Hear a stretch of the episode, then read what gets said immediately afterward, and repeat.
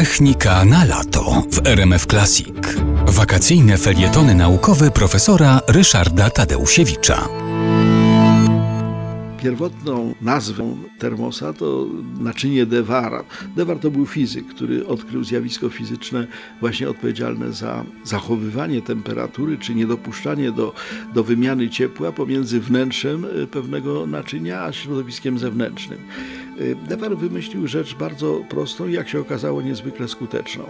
Mianowicie do tego, żeby coś się ogrzało od otoczenia, na przykład lody, albo żeby się schłodziło na skutek też e, kontaktu z otoczeniem, na przykład filiżanka kawy, potrzebny jest, jest substancja, potrzebna jest materia, która to ciepło będzie w jedną lub drugą stronę przewodzić. Albo od otoczenia do lodów, albo od kawy do otoczenia.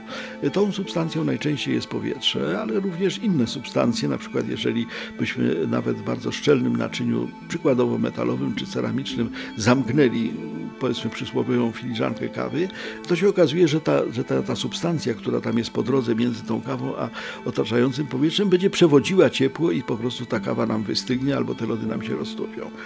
Natomiast y, mm, Dewar wymyślił coś takiego, że jak substancji po drodze nie będzie, to tej wymiany ciepła być nie powinno. I wobec tego zbudował naczynie, y, w którym y, pomiędzy wnętrzem a zewnętrzem jest próżnia próżnia, czyli brak jakiegokolwiek e, no, ciała mechanicznego.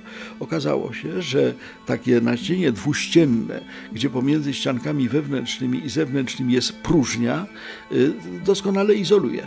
I rzeczywiście naczynia Dewara pierwotnie były używane do e, przechowywania na przykład płynnego tlenu, czy, czy, czy jakichś tam substancji, które były albo bardzo gorące, albo bardzo zimne. Natomiast zeszło to do, do, do kuchni dosłownie, prawda, używamy tego na co dzień y, tam y, we wszystkich termosach czynnikiem decydującym jest, jest próżnia. Jest to cienkościenne naczynie, zwykle zresztą e, takie srebrzyste ze względu na to, że przynajmniej to, to wnętrze, ta, ta, ta dusza termosa jest, jest e, srebrzysta, bo, bo chodzi też o zapobieganie wymianie ciepła przez, przez promieniowanie, e, ale przede wszystkim głównym elementem jest, jest, jest próżnia. Przez próżnię ciepło nie przechodzi i wobec tego wewnątrz termosa można sobie długo trzymać ciepłe albo zimne napoje, nie wymieniając ciepła, nie tracąc y, temperatury y, w kontakcie z, z otoczeniem. Prosta rzecz, mała rzecz, a jakże przydatna i użyteczna. Czasem warto się zastanowić, jaki pożytek bywa z tego, gdy czegoś nie ma. Nie ma powietrza, jest termos, jest pożytek.